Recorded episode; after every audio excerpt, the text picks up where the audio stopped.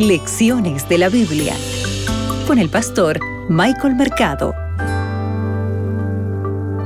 Ser amables y generosos con los demás es posible, incluso cuando ellos no lo son con nosotros. Soy Michael Mercado y esto es Lecciones de la Biblia. Para hoy, martes 3 de mayo, Abraham y Lot. Abre tu Biblia que juntos escucharemos la voz de Dios. Hoy meditaremos en Génesis el capítulo 13, el versículo 1. Subió pues Abraham de Egipto hacia el Negev, con su mujer y con todo lo que tenía, y con él iba Lot. Interesante, aquí aparece Lot ahora en la historia. Tan pronto como Abraham regresa de Egipto y se instala en la tierra, le toca enfrentar distintos conflictos internos y externos.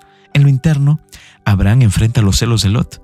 Hay contiendas entre los pastores de este y los pastores de Abraham debido a los derechos de propiedad.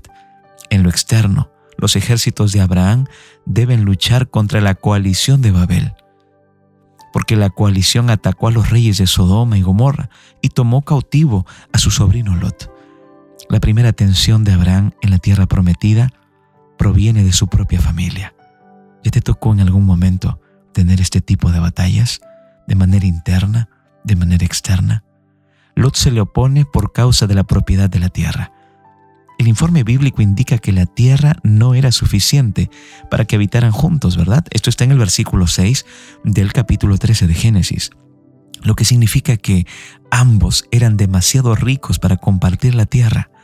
Sin embargo, apreciado amigo, la información anterior se refiere solamente a la riqueza de Abraham, el versículo 2 del capítulo 13 de Génesis. No se especifica nada sobre las posesiones de Lot.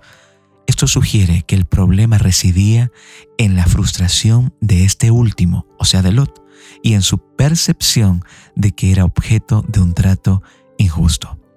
Pero Abraham busca la manera perfecta de resolver esto. Busca tranquilizarlo, porque siente que se está gestando un conflicto.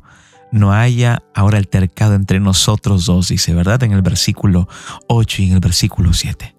Lot está enojado y envidioso porque ve a Abraham como el dueño de la tierra, pero Abraham le presenta la tierra y le ofrece una opción. El texto dice que Lot vio esta tierra como si fuera el huerto de Dios. Tú puedes leer esto en el versículo 10 del capítulo 13 de Génesis. ¿Y qué fue lo que hizo? Y escogió para así. Génesis 13:11 nos muestra esto.